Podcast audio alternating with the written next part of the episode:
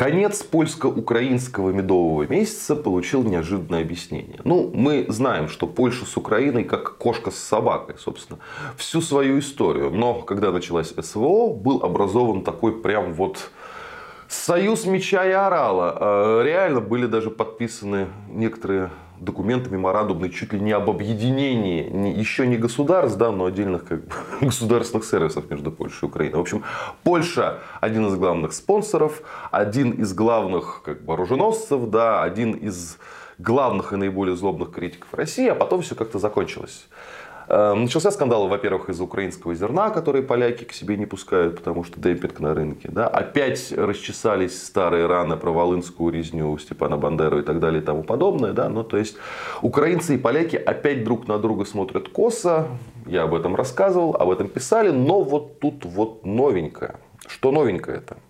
Э, польские спецслужбы слили э, в польские СМИ, в частности в Речь Посполиту, историю с маячком, шпионским маячком, жучком, который было найдено в одной из машин, которые прикреплены к президенту Польши Анджея Дуда, то есть часть его кортежа. Ну вот кто-то зафигачил в машину э, к польскому лидеру маячок. А кто? И вот спецслужбы слили в СМИ, что, судя по всему, произошло-то это на Украине.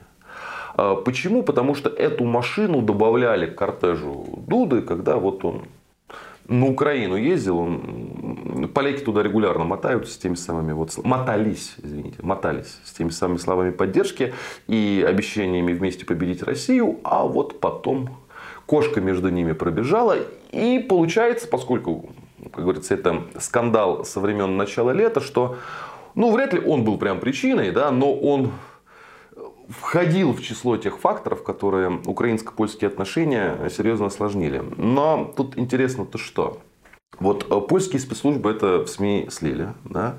Есть подробности, что жучок нашли, нашла не служба безопасности президента, да, что э, жучок нашли вообще как бы таможенники их э, силы безопасности, да, это о чем может свидетельствовать? Это в том числе может свидетельствовать о внутренней польской грызне, да, там, конкуренции спецслужб, одни другие хотят подставить, но в газетах, где не, привыкли писать, э, польских газетах, а России только плохое, выдвинули версию, что это наш, э, наши всемогущие э, шпионы, КГБисты спецслужбы, вот так вот машинку Дуды пометили, пока она на территории Украины была. То есть, понимаете, то есть на территории Украины но, но виноваты опять русские. Мне это одну карикатуру напомнило, старую, там, как бы сцена такая на улице.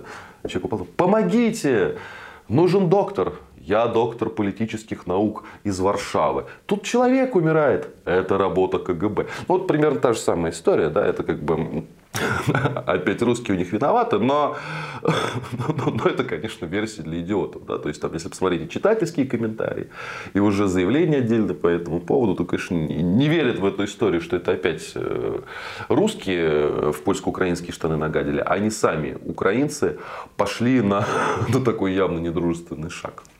Вот. Э, но, к большому сожалению, то есть хороший скандал, еще раз показывает как бы истинное лицо украинцев, да, еще раз показывает перспективы Украины-Польского союза. Другой вопрос, что эта роль не играет. Вот эта вот действующая власть польская, я не Дуду сейчас имею в виду, а правительство э, партии «Право и справедливость», в которую Дуда входит. Да, это правительство уходит. Я недавно об этом рассказывал. Следующим примером будет Дональд Туск. Дональд Туск человек, который, у которого прекрасные отношения с Соединенными Штатами Америки, замечательные отношения с Еврокомиссией, и будет он большим любимчиком Урсулы фон дер Ляйен. Он, собственно, как мы помним, до этого был главой э, Евросовета некоторое время назад, до Шарля Мишеля. То есть для Брюсселя свой человечек. Поэтому все вот эти конфликты нынешние, украино-польские, они обнулятся с приходом Туска, это где-то через месяц-полтора. Э, Но вот это вот он из типичных таких западных э, глобалистов. Был момент, еще до СВО он на Украину приезжал, э, выкрикнул там «Слава Украине!».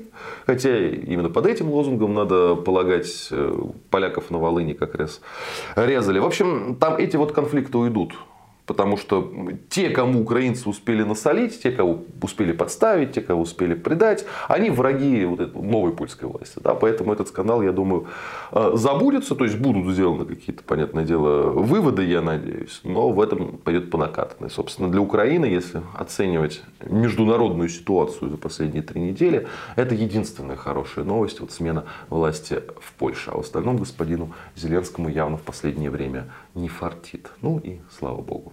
Будьте здоровы, подписывайтесь на наш канал. И кому больше нравится в формате подкастов, в этом формате мы тоже есть.